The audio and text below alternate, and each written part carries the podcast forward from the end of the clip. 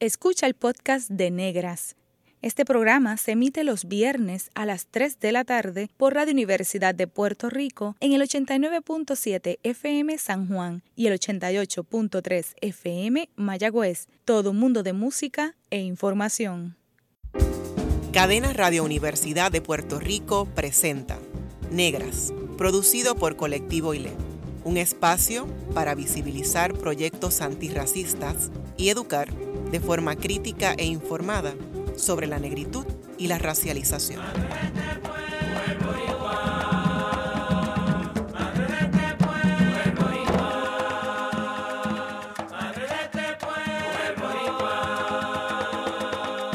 Saludos a toda la audiencia que nos escucha a través de cadena Radio Universidad de Puerto Rico. En esta edición de Negras les saluda Glorian Sacha Antonetti Lebrón. Hoy en Negras conversaremos sobre salud y negritud en tiempos de pandemias con la epidemióloga Idania Rodríguez Ayuso. Idania Rodríguez Ayuso, como mencioné, es epidemióloga, investigadora y educadora. Sus principales intereses de investigación incluyen la prevención de la violencia, la salud materna e infantil y la salud mental. Ha liderado proyectos para mejorar la accesibilidad y la calidad de las estadísticas, incluido el análisis de los cambios observados en las estadísticas de mortalidad y su revisión, así como la implementación del instrumento de evaluación de la Organización Mundial de la Salud para el Sistema de Salud Mental. Actualmente se desempeña como directora de la Iniciativa de Cernimiento de COVID en adultos mayores en el Departamento de Salud y también es profesora conferenciante en el sistema Ana G. Méndez. Bienvenida, Idania. Saludos, Sacha, qué bueno que estamos aquí y que me tienes contigo en este programa que a mí me gusta mucho. Gracias. Claro, claro que sí. Y Dania, háblame de, tu niñez y de, de tu crianza, tu familia y tu entorno. ¿Dónde, dónde te criaste? Pues mira, yo soy aquí de Carolina, eh, toda mi vida me crié aquí, mi papá es de Patilla, mi mamá también fue de Carolina, pero del campo, y entonces tengo una hermana mayor y pues todo el tiempo nos criamos en, en esta área del barrio Martín González, donde pues hicimos comunidad, participamos en la iglesia, eh, y eso sí, yo a nivel de elemental, primero estudié en el Colegio del Pilar en Caróbanas, y como ese colegio era hasta noveno grado, cuando mi hermana se gradúa de noveno, pues nos mudamos, ¿verdad?, de escuela al Colegio María en Carolina, y eso también coincidió eh, con el asesinato de mi papá. Mi papá era policía en Carolina y en el ah. cumplimiento del deber, pues, pues eh, fue asesinado, tuvo varios días en, en, coma, en estado vegetativo y pues finalmente pues falleció. Eso fue en el 1985. Qué triste. Sí, eh, pero dentro de esa experiencia, como yo digo, toda experiencia forja a uno y pues eso a mi hermana y a mí nos hizo tener que madurar a fuerza. Mi hermana tenía 14 años, yo tenía 7. Eh, bueno, cumplíamos, ese mes que papi murió, nosotras cumplíamos años. Ella de 13 cumplía 14 y yo de 6 cumplía 7 ese mismo mes. Y pues eso nos hizo pues tener que pues, hacer los ajustes necesarios para que la casa eh, pudiese mantenerse. Pues mami se quedó sola una viuda joven con, con dos hijas pequeñas y pues se, se, convirtió en la cabeza del hogar. Y pues eso nos, hizo tener que reorganizarnos y estructurarnos y pues eso, esa experiencia me ha hecho ser la persona que soy porque me tuve que volver bien independiente desde, desde pequeñita porque mi mamá muy sabia nos dijo, eh, somos nosotras tres solitas y entonces no, me toca a mí proveer al hogar, pero ustedes tienen que colaborar y tienen que estudiar. Así que pues eh, en ese proceso pues nos ayudó a organizarnos y, desarrollarnos en lo que pues hoy en día somos, mujeres profesionales que trabajamos y que pues eh, tenemos el control, como uno dice, de, de, nuestras vidas, porque todas tuvimos estudios universitarios. Eh, mi hermana y yo somos primera generación por parte de mi, ¿verdad? De mi papá y mi mamá. Eh, mi mamá solamente tiene cuarto año, estudió cosmetología, mi papá era policía, y mi hermana y yo pues somos primera generación estudiando en universidad. Qué bien. Y eh, ¿verdad? En ese proceso de crecimiento, además de, ¿verdad? De toda esa pérdida de papá eh, ya en el, en el entorno escolar, háblame de si tuviste, ¿verdad? En ese proceso o en tu comunidad, si tuviste alguna experiencia de racismo en tu niñez. Cuando uno se pone a pensar, pues uno sí puede encontrar experiencias que en su momento por desconocimiento, eh, pues no, no se percataba. Eh, por ejemplo, a mí me decían que yo era una negra blanqueada, algunas personas me decían que era como que una negra blanqueada, como que, o que era una, una negra fina, eh, ¿verdad? Como que uno se queda como que, ¿qué es eso de una negra fina? ¿Qué es eso de una negra blanqueada? Una negra que se cree blanca. Yo siempre fui una persona muy aplicada en mis estudios. Eh, por parte de mis maestros, yo siempre tengo que decir que nunca tuve ese tipo de experiencia porque mis maestros sí vieron que yo tenía muchos deseos de aprender y de, y de echar hacia adelante y siempre me apoyaron. Eh, yo siempre pues, fui un estudiante pues, de cuatro puntos, tipo esto fuera, eh, que yo de chiquita me gustaba aprender inglés y practicarla con la maestra en, la hora de almuerzo. Hasta la hora de almuerzo estabas estudiando.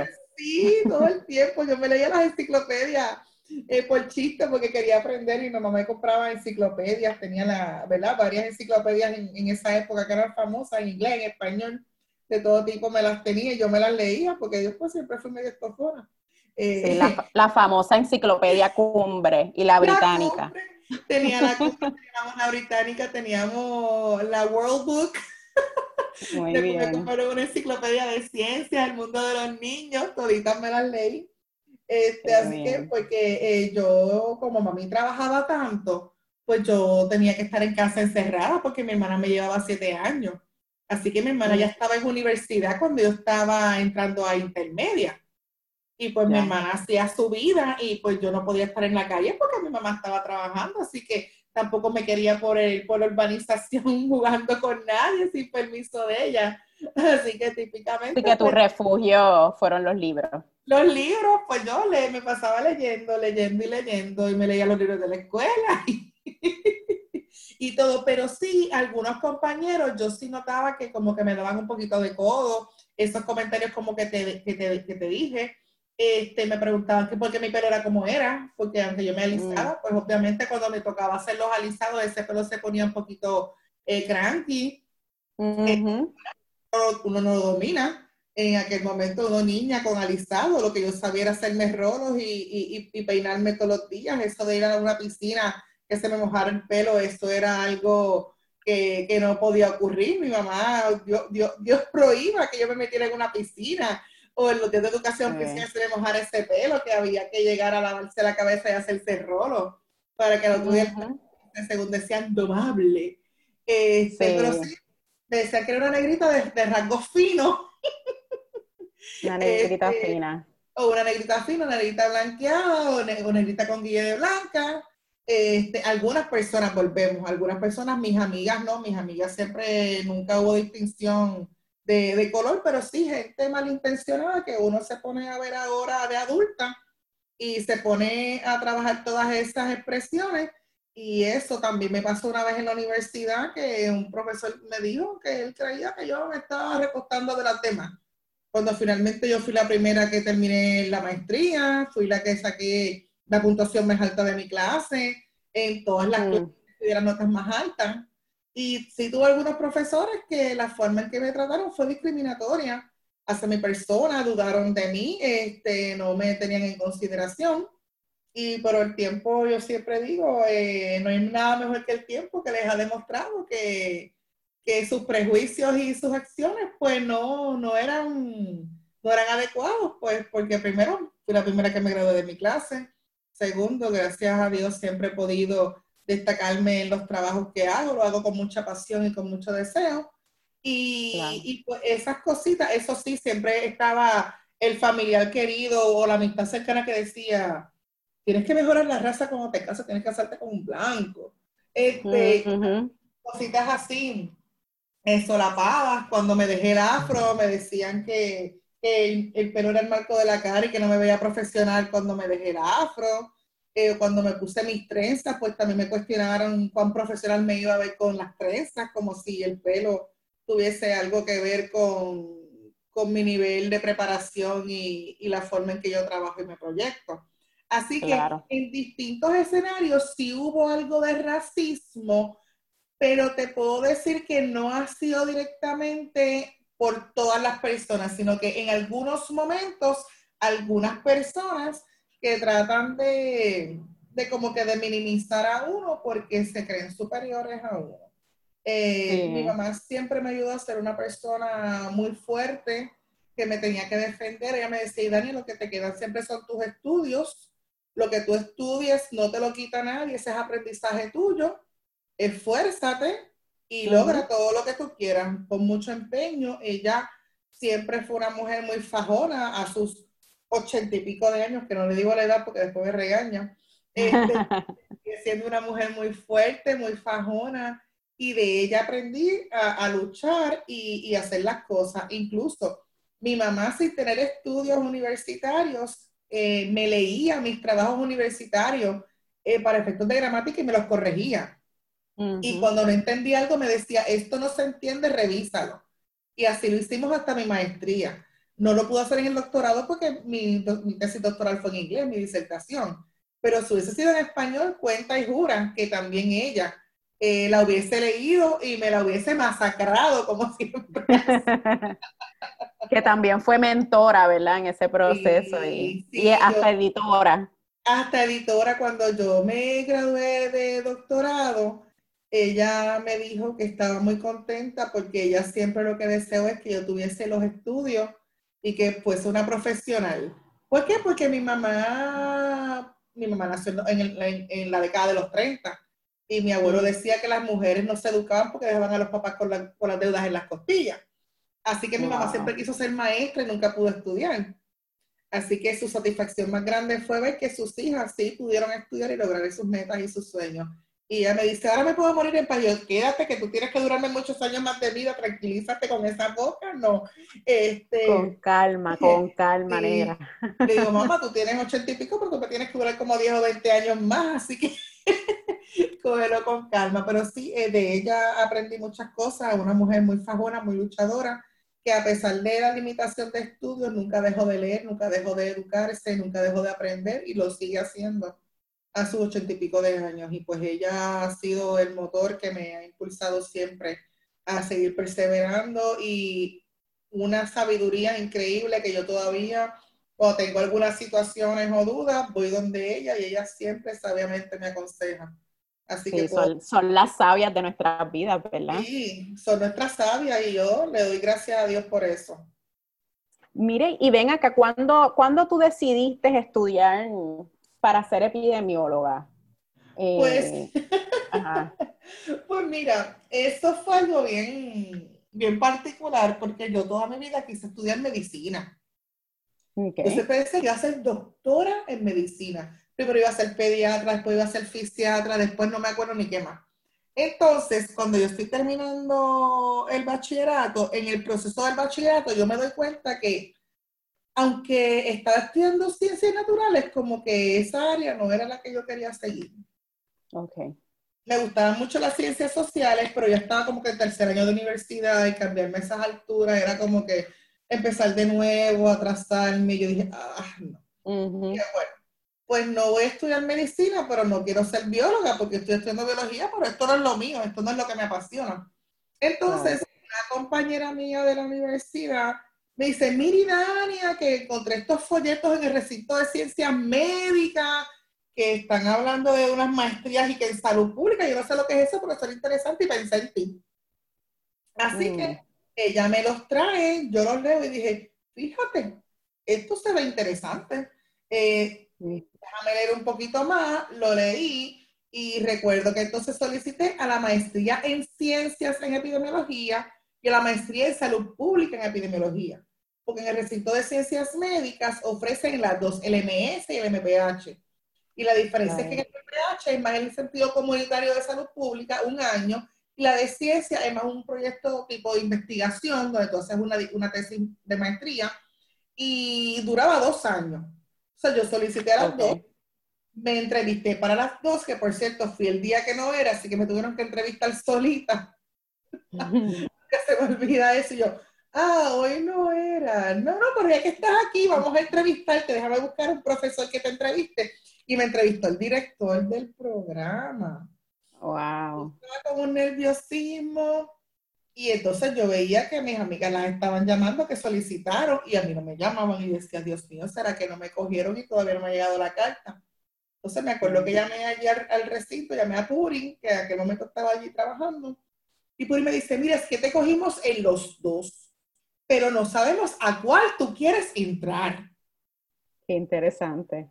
Y yo le dije, ah, pues ponme en el de ciencia, porque si es investigación, a mí me gusta, porque en el bachillerato, yo mi último año lo trabajé en investigación de microbiología, en el laboratorio con el doctor Anzos y las muchachas. Entonces, pues yo dije, ah, pues déjame irme por investigación, porque esa parte de research a mí me gusta. Y entonces entré ahí a la maestría en ciencia. Entonces allí tuve muy buenos profesores que me retaron, uff los incidentes que te mencioné con uno que otro profesor que se tiró ese comentario malicioso, eh, pero yo sé que el trabajo de uno habla por uno mismo y cuando de repente empezaron a ver que esta negrita sacaba buenas notas, independientemente cuando trabajaba sola también, y que tenía muy buenas notas, y que me fui a un internado de los CDC, yo tuve un internado en verano. Eh, del 2002 yo fui a CDC a trabajar, que la doctora Rosa Pérez Perdomo eh, que fue mi primera mentora de, tesis y después yo trabajé con ella. Eh, la doctora Perdomo me, me, recomendó para un internado en CDC y yo me fui ese verano y mientras estuve por allá terminé la propuesta de investigación y cuando volví, la doctora Carmen Noemí Vélez, que en paz descanse, eh, me solicitó resumen para entrevistarme para un proyecto que ella tenía y entonces empecé a trabajar mientras trabajaba la tesis de maestría. Y entonces, pues ahí fue que me empecé a desarrollarme en el, en el 2002, terminando, ¿verdad? Bregando con la, con la propuesta de, de tesis, empecé a trabajar como epidemióloga de mi primer trabajo oficial. Qué bien, qué interesante. Y esa experiencia, ¿verdad? académica, y hasta profesional como mujer negra. Ya me hablaste de algunos ejemplos, de algunos, ¿verdad? Algunos profesores que dudaban, pero ya en el entorno profesional, ¿cómo ha sido esa experiencia para una ¿verdad? profesional que ha sido siempre tan aplicada, que ha tenido también unas muy buenas oportunidades? Pero pues sabemos que a veces, ¿verdad? Suceden cosas, has tenido algunas situaciones también que sabes que es una limitación por el, por el color de tu piel. Pues mira, tengo que decirte que mi primera experiencia laboral fue muy positiva con la doctora Brenda Mirabal, también una mujer negra, eh, y con la doctora Mariluz Franco, eh, que también eh, fue mi una de mis supervisoras allí en el programa de prevención de violencia en jóvenes hispanos. Y de Mariluz aprendí muchísimo. Yo me acuerdo que en esa época yo hasta malizaba el pelo y le decía, ay Mariluz, yo te admiro porque tú con ese afro, yo nunca me atrevería. Y, y yo todavía estaba como que con esta parte de, lo que me habían enseñado que era lo que se esperaba de una profesional con su alisado y todo este tipo de cosas. Y yo veía a Mariluz tan libre, tan ella y con su ropa tan colorida y, y, yo decía, wow, yo la admiraba tanto porque como profesional me estaba enseñando una faceta que yo desconocía. Qué bueno. Que yo podía ser auténtica, que podía salirme del molde y que como quiera me podían reconocer por lo que yo era. Y yo eso de Mariluz siempre se lo, se lo agradeceré. Y la doctora Mirabal también, que siempre ha sido tan ella y, y, tan fogosa con su trabajo y su pasión. Ese fue mi primer trabajo.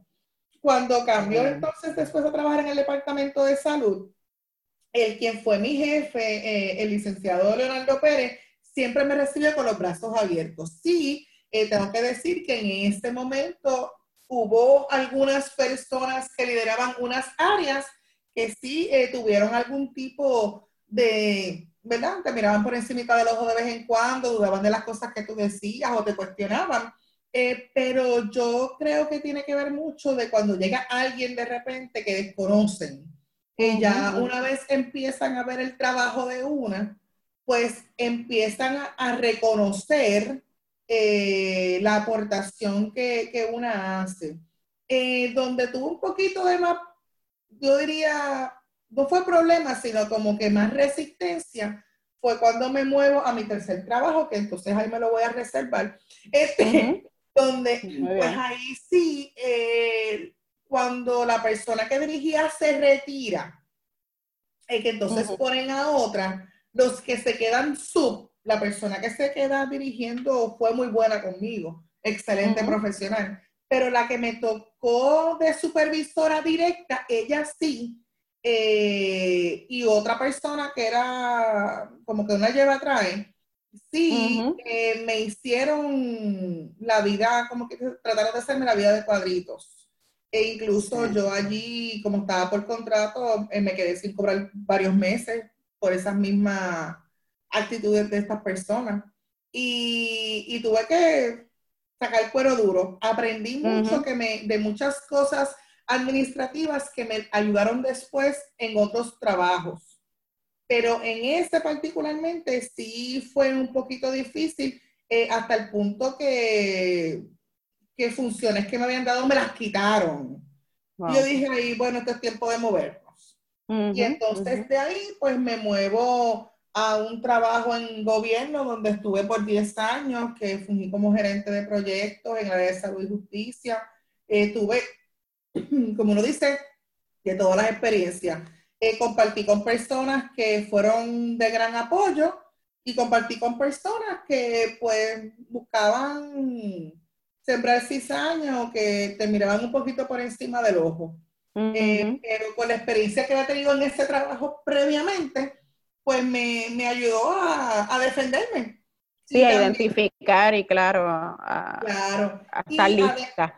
Claro, a estar lista y como también tuve experiencia con tantas personas, conocí a tantas personas en distintos ámbitos y, y yo soy una persona que me gusta aprender mucho de los demás.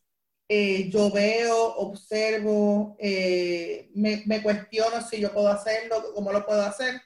Y con el paso de los años, en ese trabajo yo tuve 10 años, y con el paso de los años logré desarrollar también un cuero duro, eh, aprendí a, decir las cosas como las sentía, con respeto y profesionalismo, pero como las sentía. Eh, aprendí a no quedarme callada y a presentar mi punto de vista, aunque no, aunque, aunque no lo aceptaran, nunca dejé de decir las cosas como las pensaba y las sentía. Y aportar mis ideas y a tratar de aportar en las distintas facetas de mi trabajo. Y, por lo menos esa es una de las grandes lecciones que tuve allí, que fue a no quedarme callada a cuando pensaba que había algo injusto decirlo y defender lo que entendía que era necesario defender. Muy bien. Y ven acá, ya, ya estamos a punto de culminar este segmento, pero me gustaría que habláramos de los temas en los que te has especializado a través de tu carrera y que me hables también de qué proyectos han sido de gran satisfacción para ti. Pues mira, el proyecto de mayor satisfacción, yo siempre tengo que decir que fue mi primer trabajo en el Centro de Prevención de Violencia, eh, donde eh, implementamos eh, en una escuela de Jones Torres, en, primero como un piloto, en, en el programa de escuela abierta, el programa de segundo paso. En el proyecto nosotros abogábamos a que la violencia, de la misma forma que se aprende, se podía desaprender. Y en ese currículo lo que buscábamos era enseñarle a los niños varias cosas. Primero, el que identificaran sus emociones para que ellos pudieran evitar entrar en patrones de violencia por no poder expresar lo que sentían. Y también trabajábamos lo que era el manejo de coraje y control de impulsos. Tuvimos un primer piloto y después lo hicimos durante horario escolar por un año. Y para mí fue bien bonito ver cómo los niños aprendían a, palabrar sus sentimientos, tú los veías negociando entre ellos, cómo ellos después manejaban su coraje, cómo controlaban sus impulsos y, ver eh, bajo las distintas observaciones eh, las opiniones de los niños, de los maestros, las pre y post pruebas y ver que en, la escuela también bajaban los incidentes de violencia en esos niveles fue muy, muy bonito, fue algo que llegó a mi corazón. También teníamos un componente de educación y, integración comunitaria en la que los mismos ¿verdad? Los mismos miembros de la comunidad se reunían y nosotros participábamos. Y se crearon cosas muy, muy bonitas. Así que esa fue una de mis grandes experiencias. El otro proyecto que también, aunque como yo digo triste, pero me llegó mucho, fue cuando estuve en mi trabajo anterior, que trabajamos en el sistema de vigilancia de muertes violentas, que tuvimos la oportunidad de identificar eh, estos casos, identificar las distintas variables y tener un comité asesor donde discutíamos la información y ver también cómo ayudábamos a mejorar la calidad de las estadísticas de las distintas agencias que nos brindaban datos. Eso fue de las mejores experiencias, eh, junto con que eh, el año pasado estuve trabajando también un programa en el Departamento de Salud, que era una propuesta sobre prevención de opioides. Y nosotros eh, dimos distintas charlas, conferencias, tanto en hospitales como a profesionales de la salud, sobre prevención y manejo de opioides y pudimos trabajar lo que fue una orden administrativa para que las ONG pudiesen tener el NARCAN y administrarlo sin tener un botiquín y que fuera accesible. Eh, yo creo que eso es importante eh, porque son poblaciones que a veces son marginadas y, y no, no, se les brinda la atención necesaria. Y por otra parte, trabajamos una campaña de prevención de opioides eh, referente al opioide que te recetan, ¿verdad? El opioide recetado. Recetado. Y, el proceso de tener a la creativa con la que diseñamos todo el material educativo, que se trabajaron lo que fueron los panfletos, lo que fueron los billboards, lo que fueron las intervenciones en, en televisión y más que todo, las veces que fui a actividades de salud con el book y tú tener la oportunidad de hablar con las personas, explicarles, y compartir con las personas en estas ferias de salud, creo que ha sido de las experiencias más reconfortantes que he tenido, sin contar las de ahora de COVID, obviamente, eh, que han sido dolorosas, eh, pero también eh, que te llenan el corazón cuando sabes que, que las personas agradecen y se sienten agradecidas o más que agradecidas, se sienten que no están solas en este proceso tan difícil. Así que creo que esas han sido las experiencias, eh, ¿verdad?, que, he tenido que me han dado grandes satisfacciones. Pues qué bueno, ha sido, ¿verdad?, una, gran trayectoria eh, y muy interesante, ¿verdad?, tu perspectiva como mujer negra profesional, eh, ¿verdad? Con un doctorado, yo creo que a, a, nosotras no se nos invita a pertenecer comúnmente a estos espacios y a pertenecer, ¿verdad? con eso que, me, que mencionaste que aprendiste de Mariluz, eh, de manera auténtica, ¿verdad? Sin ser, a salirse del molde. Así que te honro, te honro por eso. Así que nada, en breve regresamos con Negras y continuaremos conversando con Idania sobre salud, negritud y pandemias. Sigue en sintonía con Radio Universidad de Puerto Rico.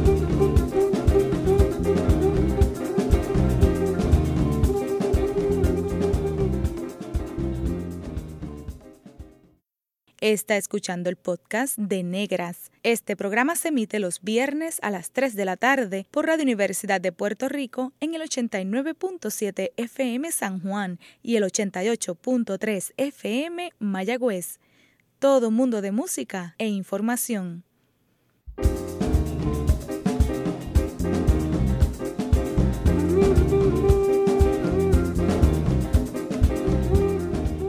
Usted está escuchando Negras, inspiradas en la grandeza de nuestras ancestras. Hoy conversamos con la epidemióloga y educadora Idania Rodríguez Ayuso. En el segmento anterior hablábamos sobre ella, sus experiencias como mujer negra y profesional. Ahora me gustaría que conversáramos sobre racismo y pandemias.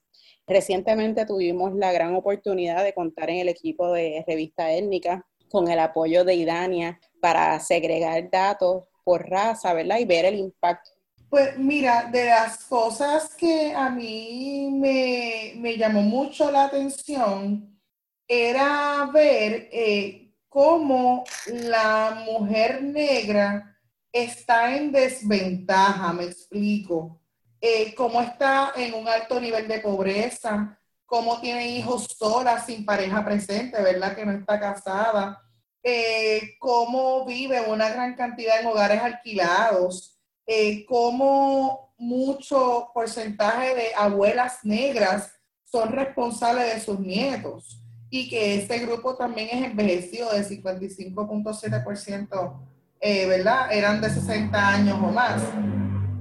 Eh, principalmente ¿por qué? Porque si una mujer negra no tiene más allá de un cuarto año, se le va a hacer difícil conseguir un empleo que sea remunerado de una forma que tenga estabilidad para poder sustentar su familia lo que también le va a hacer que tenga algún tipo de empleo inestable. también esto implica que va a depender mucho de ayudas del gobierno para sustentarse y sabemos que a veces eso no es suficiente eh, para poder suplir las necesidades que tiene. Así que ver esa disparidad con la población en general de las mujeres negras eh, fue algo que a mí particularmente me impactó porque yo hablo de estadísticas, pero nunca me había tomado el tiempo de ver cuán distintas son las mujeres negras de sus contrapartes en este tipo de situaciones. Sí, ver esas condiciones de empobrecimiento y también a mí, pues una de las estadísticas que más me alarmó fue el saber que más del 60% está, están fuera de la fuerza laboral. Estuvimos, ¿verdad?, conversando sobre, sobre esas estadísticas alarmantes, ¿verdad?, que estuviste observando en este proceso de segregar datos por género y raza del censo, específicamente mirando las condiciones de las mujeres negras. Y con esas estadísticas que pudiste observar y analizar, ¿tienes algunas recomendaciones que se pudieran estar haciendo a nivel de política pública y de salud pública, más que nada para, para mejorar esas condiciones? Pues yo entiendo que sí, yo entiendo que es importante que se empiece a visibilizar la, las diferencias que hay eh, con nuestra población negra, eh, con la población en general, y que se busque principalmente estas mujeres que están en nivel de pobreza, de que se busque ver cómo se les ayuda para que puedan eh, desarrollarse y, y, poder tener acceso a, servicios que ahora mismo no tienen acceso por estar pobres, por estar solas, por estar a cargo de los menores. Y, y, ahora mismo, si una mujer negra no tiene el nivel educativo y tiene que hacer un trabajo eh, que salga tarde y no tiene, no tiene quien le trabaje, quien le cuide a los niños, no va a poder superarse, se le va a hacer más difícil si está sola se le va a hacer difícil buscar trabajar y estudiar simultáneamente, ¿verdad? Se le va a hacer difícil alcanzar eh, otras metas profesionales y educativas porque no tiene ese apoyo. Y es importante que eso eh, se trabaje y se visibilice. Eh, de otra parte, creo que es importante también que nosotros mismos reconozcamos nuestra negritud y te doy un ejemplo rapidito.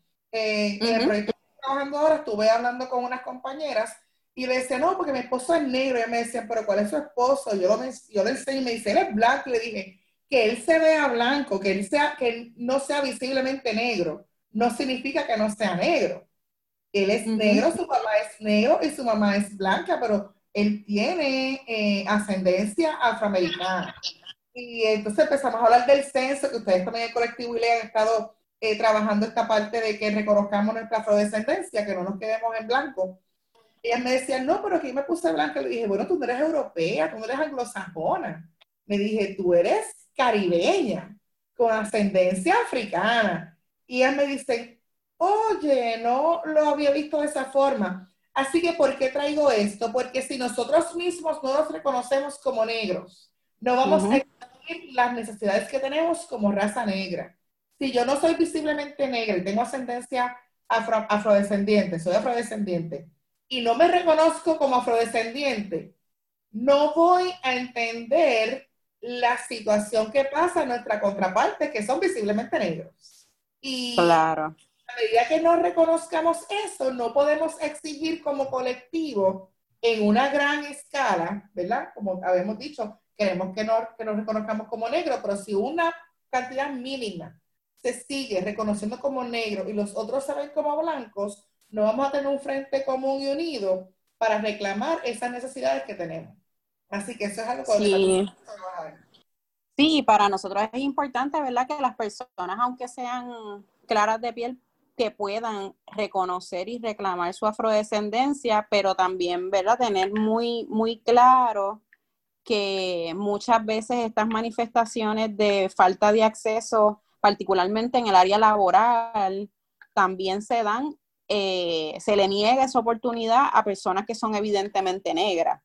Eh, y entender esas condiciones, yo creo que, que, es bien importante y creo, me parece también que es la primera vez que tenemos la oportunidad desde un medio de comunicación de presentar estas estadísticas y que es algo que en otras jurisdicciones y otros países se continúa trabajando cada vez más, pero eh, aquí, pues en Puerto Rico todavía eh, se invalida el conocer esa, esa, esas, esas inequidades. Eh, mayormente porque decimos aquí no vemos colores, ¿verdad? Lo despachamos desde esa manera, aquí no hay diferencia, todos somos iguales, pero no se, no se ha visibilizado que aquí hay evidentemente unas estadísticas que nos dejan saber las condiciones. Sabemos que todas las mujeres tienen una, unas limitaciones por cuestiones de género, pero es la primera vez que hacemos una mirada específica al tema de, género, pero también de raza. Correcto, y, y por eso es importante que primero reconozcamos como sociedad que nosotros mismos estamos invisibilizando eh, estas diferencias que existen y que entonces empecemos a recopilar estadísticas eh, donde podamos eh, conocer a nivel de raza esas disparidades. Cuando se trabajó el, el Healthy People 1990, que es una iniciativa de los Estados Unidos para ver cómo está la salud de la población americana, que en Puerto Rico también lo hemos adoptado de una forma criolla. En típico en 1990 se trabajó a nivel de raza. En Estados Unidos querían buscar en aquel momento que tanto para negros, blancos, asiáticos, etcétera, se pudiese tener el mismo nivel de salud y se empezó a recopilar estadísticas de raza. Es ahí después, a finales de los 90, que se crean estas nuevas categorías eh, censales, raciales, eh, que realmente son políticas, no son no son sociales, son políticas. Es, una forma política de ellos mismos ¿verdad? identificar quién es de una raza u otra. Y que nosotros por los fondos federales que recibimos las hemos adoptado. Pero la gente se sigue marcando blanca porque no reconoce que eh, a nivel político el blanco es el europeo anglosajón y no el Caribbean white, como algunos dicen. Así que eh, el, el trabajar eso, pues muchas personas no ven la variable raza como algo importante y por eso entonces esas estadísticas de raza, eh, las mínimas que se recogen en Puerto Rico, pues no tienen la calidad que quisiéramos para poder hacer estos análisis que deseamos. Te doy un ejemplo, en una agencia de gobierno recuerdo que la variable era raza blanco o negro. Y mm. dependiendo de lo que viera la persona, te marcaba, ni siquiera te preguntaba tu raza. Si la persona te veía... Sí, una cuestión estaba sujeto a la interpretación de la, del encuestador. Correcto, correcto. Ni siquiera era que le preguntaban a uno cómo tú te identificabas. Era como que, ah, yo te veo blanco, pues tú eres blanco, punto. Y, no entraba en esa identidad de cada persona. Así que son, son áreas que todavía tenemos que, seguir trabajando y mejorando. Sabemos también que el, que el tema, ¿verdad?, de los casos por, por COVID han ido eh, lamentablemente en, aumento en aumento y, ¿verdad? Me gustaría que pudieras hablarnos un poco de qué prácticas eh, se deberían estar implementando con, mayor ahínco desde el gobierno, desde las familias, también desde los patronos y, también desde el aspecto individual. ¿Cómo lo ves? Te diría, Sacha, son varias cosas. A nivel laboral, eh, yo creo que es importante que los patronos entiendan que el identificar las personas que tienen COVID eh, va a largo plazo a ser positivo porque va a mantener un ambiente de trabajo saludable. Eh, no ganamos nada con identificar un caso y decirle, no, tú quédate callado, no digas nada, sigue trabajando.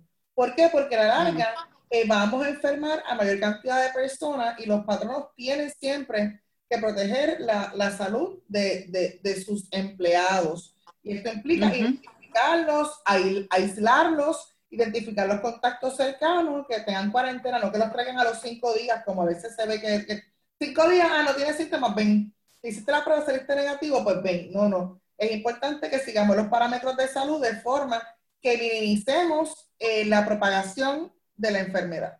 Eso es a nivel laboral. A nivel de familia, es importante que estemos claros que su familia que no vive en su casa, usted no tiene control de con quién se, se reúne, en dónde trabaja, ni las actividades que hace fuera de, de su ambiente. ¿Qué significa esto? Estamos viendo que más personas se están reuniendo porque pues hay unas flexibilizaciones y cada cual pues, decide rehacer su vida. Pero si usted no vive con su mamá, con su tía, con su primo, usted no puede asumir que porque son del mismo núcleo sanguíneo, ellos están libres de COVID.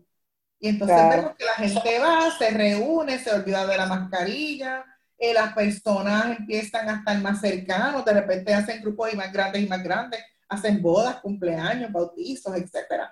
Y, y entonces de ahí surgen brotes y esas personas que se enferman, enferman a otros, lo llevan a los trabajos y así por el estilo. ¿Y por qué esto es importante? Porque muchas personas trabajan con poblaciones vulnerables. Y si esa mm. persona se enferma, no tiene síntomas o en ese lugar no tienen las medidas necesarias de protección, va a enfermar a una persona que sí puede tener complicaciones y puede morir. Así que también que decimos que además de morir, tú puedes tener complicaciones de salud a largo plazo que desconocemos. con COVID, tú puedes tener inflamación en cerebro, pulmones, corazón, lo que te aumenta el riesgo de tener este, enfermedades cardiovasculares o, eventos cerebrovasculares cardiovasculares, puedes tener embolia, crean coágulos. Así que hay muchas condiciones que pueden salir solamente por tener COVID, aunque sea asintomático. Yo conozco de personas que han tenido aneurismas sin tener ningún tipo de síntomas con COVID al ah. tiempo aneurisma. Tenemos personas que iban en franca mejoría y de repente, lamentablemente, fallecieron. Así que es una enfermedad que va más allá de ser una enfermedad respiratoria, sino que te puede causar la muerte y complicaciones a largo plazo que no conocemos. A nivel individual, tenemos que protegernos y tenemos que cuidarnos. Si queremos a nuestra familia, a, nuestros, a nuestras amistades, a nuestros compañeros de trabajo, tenemos que protegernos, usar la mascarilla, mantener el distanciamiento físico en la medida que sea posible, higienizar las áreas y siempre estar pendiente. Si usted tiene algún signo o síntoma, no vaya a trabajar. Mejor quédese en su casa, hable con su médico, la medida que pueda hacer la prueba y notifique, de forma que se minimice el contagio con otras personas. Y a nivel del gobierno, ¿qué, qué prácticas has visto que han sido eh, buenas y funcionales, cuáles pudieran mejorarse eh, para también reducir los contagios? Sí, mira, yo creo que siempre vamos a estar en proceso de mejoramiento. De las cosas que, que digo es que como esto es una pandemia es algo novel, todo lo que implementemos puede mejorar. Todo, todo, todo. Aquí no, no, no van a haber estrategias perfectas a este momento. ¿Por qué? Porque todos los días conocemos algo nuevo, aunque tenemos recursos, el recurso humano sigue siendo limitado eh, y dependemos de, muchas personas que te puedo decir por experiencia, yo trabajo eh, ahora mismo en el gobierno con la pandemia, estamos dando nuestro día a día, trabajamos siete días a la semana muchos de nosotros, estamos de sol a sol eh, y, y, pues estamos trabajando. Agradecidos, agradecidos por eso y por el, ¿verdad? También ustedes son considerados de esos profesionales que están en la primera línea, como, como también muchos otros que, que, lo están haciendo. Y definitivamente yo creo que hay una, hay que mantener también una, una comunicación y también yo creo que ese punto que mencionas de que no hay necesariamente estrategia perfecta, pero esa, ese interés por, cada vez mejorar y hacerlo mejor por la salud del pueblo, yo creo que es bien importante. Eh, hemos visto que en Estados Unidos y en otros países se están recopilando estadísticas de contagios y muertes por COVID eh, por raza y etnicidad. Recientemente la Fundación del National Institute for Healthcare Management reveló que las personas negras en los Estados Unidos están muriendo a causa del COVID dos veces más, ¿verdad? El doble que las personas blancas y esto pone una lupa, en una lupa, el impacto del racismo sistémico en la salud también de las personas negras. Hay otro también hecho que, se lleva discutiendo por mucho tiempo y, es que las personas negras también tienen, son más propensas y tienen estadísticas eh, mayores, ¿verdad?, de condiciones crónicas como la hipertensión, la diabetes. Eh, ¿Podrías hablarnos, y yo creo que lo tocamos hace un rato eh, también, pero hablar de esa importancia de recopilar estadísticas por raza y qué recomendaciones podrías ofrecer para atender localmente el impacto del racismo en la salud de las personas en Puerto Rico? Pues yo te diría, Sacha, que de las cosas que, que tenemos que ¿verdad? mejorar primero es nuestros instrumentos de recopilación para que recopilen de forma adecuada la variable raza. Eh, lo que no se recopila no se puede analizar. Y en la medida que nuestros instrumentos, aunque lo tengan, si no se completan de forma adecuada, por diversas razones, por desconocimiento, porque creen que no es importante, o meramente por la prisa, muchos factores que pueden afectar, pues eso no nos va a permitir tener una mejor información de esta variable tan importante. Ahora bien, yo creo que sí valdría la pena identificar eh, eventualmente algún investigador estas variables de hospitalizaciones que pudiésemos evaluar en base al récord médico que típicamente recoge la variable raza, que pudiésemos ver eh, si las personas negras eh, llegaban más tarde a recibir atención médica, o sea, con más complicaciones que su contraparte en blanco. Eso sería algo que es importante ver. ¿Por qué? Porque en Puerto Rico, a pesar de la cantidad tan grande de casos que tenemos de COVID, la mortalidad se ha mantenido bastante bajita en comparación con países como Italia, que tienen una población en distribución de edad similar a Puerto Rico. Y mm. contando con que en Puerto Rico hay tantas personas con condiciones crónicas, especialmente los negros, que a veces por falta de acceso, pues tienden a tener los peores resultados en salud, pues es interesante que tengamos poquitos, poquitas muertes asociadas a COVID en comparación con otros países. Así que yo me iría más a niveles de investigación el que se pudiese evaluar esos hospitalizados mm. eh, para ver eh, si llegaron con peores, con peores complicaciones o si fueron atendidos, ¿verdad? Con la misma rapidez incluso identificar personas COVID positivas eh, que ¿verdad? salieron de la enfermedad eh, de, ¿verdad? de raza negra y raza blanca e identificar cuán rápido tuvieron acceso a esa prueba.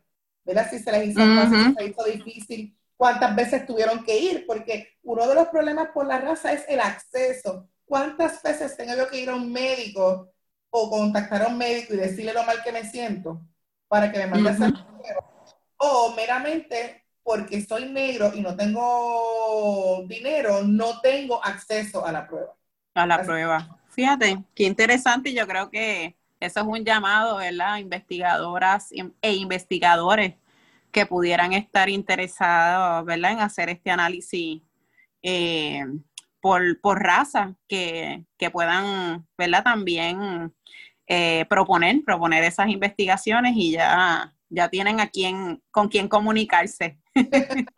claro que sí, claro que sí. Pero me parece una excelente, ¿verdad? Una excelente recomendación y, yo creo que también este aspecto de que, como dicen por ahí, nunca es tarde si la dicha es buena, yo creo que ese reconocimiento de que, de que es importante eh, hacer esta, continuar mirando los instrumentos donde se recogen estas estadísticas eh, que sean los adecuados, que no se, como tú mencionaste, que no sea una cuestión subjetiva, sino que también se le, ¿verdad? se le pregunta a las personas o se utilicen otras otra herramientas. Hay un, eh, algunas compañeras, entiendo que Marilu Franco, también eh, Isar Godró, han utilizado en algunas estadísticas el, la, la, cuestión de la pigmentación de la piel eh, como un elemento también hasta a medir y yo creo que eso sería, ¿verdad? Muy interesante ver formas creativas de, recopilar esa información, pudiera ser,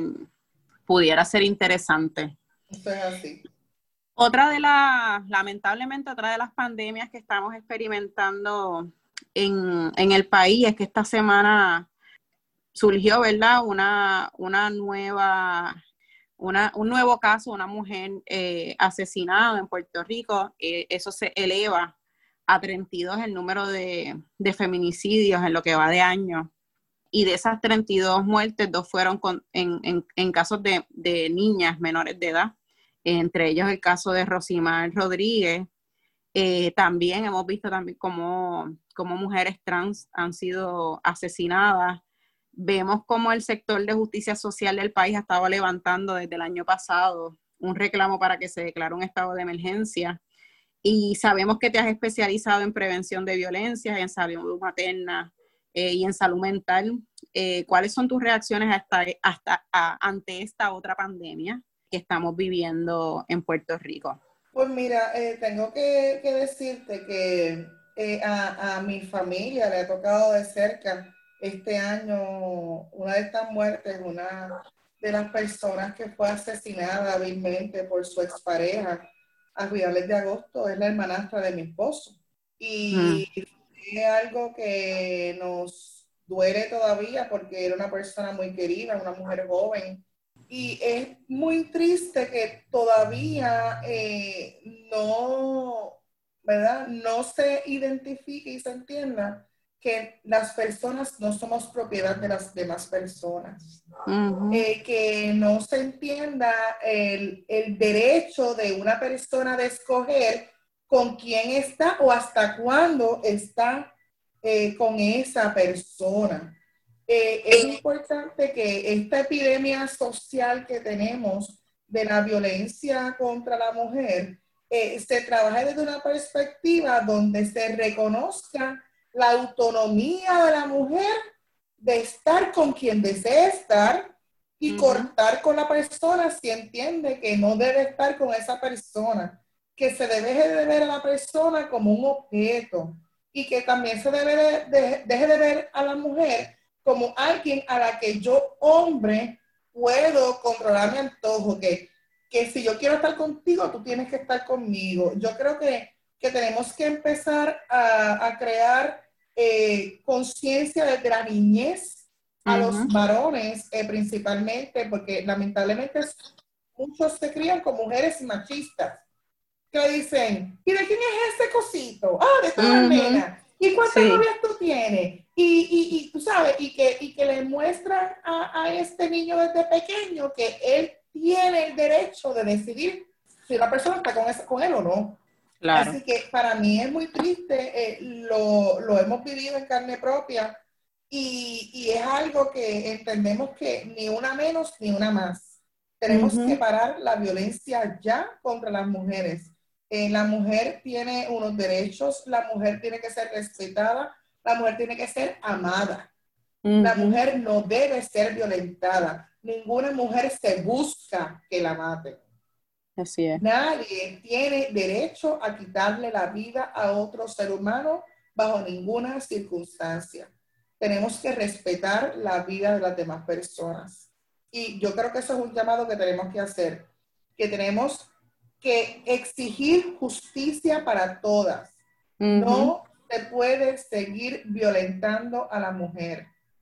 Tenemos que defenderla. Y es importante que, estos, estos eventos se señalen, se discutan y se, se publiquen. Nosotros en nuestra familia lo hemos vivido tan reciente como a finales del mes de agosto. Y ver a la mamá de esta muchacha, ver a mi esposo, ver a sus hermanos, ver a sus amistades, llorar y más como se, se trabaja en tiempo de pandemia. En época de pandemia, el, el, proceso de duelo es peor. Nosotros lo vivimos con mi suegro, con mi murió, lo vivimos varios días después con ella, donde tú tienes mínimo de tiempo para estar, no puedes hacer ese abrazo, se te dificulta el poder confraternizar en ese escenario de la funeraria eh, bregar en pandemia está bien fuerte. Eh, eh, sufrir en pandemia un duelo está brutal. es, bien fuerte. doloroso. Gracias, Idania, por ese llamado. Gracias por compartir la experiencia, ¿verdad? Y tan cercana. Para culminar, nos gustaría saber con qué sueña, con qué sueña Idania. Brevemente, nos queda, nos queda bien poquito tiempo, pero nos gustaría saber con qué sueñas. Pues mira, yo te diría que yo sueño con que todos tengamos las mismas oportunidades, que las personas que deseen estudiar puedan hacerlo, que no se les dificulte su acceso a las cosas. Yo soy educadora, yo doy clases, mi mayor satisfacción es ver estudiantes cuando me dicen, profesora, gracias, aprendí y que siguen contando conmigo. Por lo que yo sí mi, mi, sueño es que toda persona tenga oportunidad de desarrollarse, de sobrellevar, que a nivel de violencia, que la he vivido desde niña y, la, y, y, es algo con lo que he trabajado mucho tiempo, es que no tengamos más violencia. Eh, a nivel personal, sueño, pues conseguir desarrollándome a nivel profesional, compartir, eh, aprender y alcanzar todas las metas que, que, quiera lograr, impactar vidas y, y pues lograr todo lo que me proponga. Yo creo que eso es algo que, que siempre desde pequeña he querido, poder lograr mis metas, alcanzarlas. Y pues si algo que me apasiona más, pues moverme en esa dirección y que no haya ataduras, ¿verdad? Que, que pueda hacerlo libremente. Qué bueno, y Dania, gracias por también compartir tus sueños, compartir todos tus conocimientos y experiencias con nosotros. Agradecemos a Isa Santo y Luis Lugo por acompañarnos como técnicos en esta edición de Negras. No olviden sintonizar Negras el próximo viernes a las 3 de la tarde. Feliz viernes a todos. Cadena Radio Universidad de Puerto Rico y Colectivo ILE presentaron Negras, asumiendo nuestro justo lugar como forjadoras de cambio.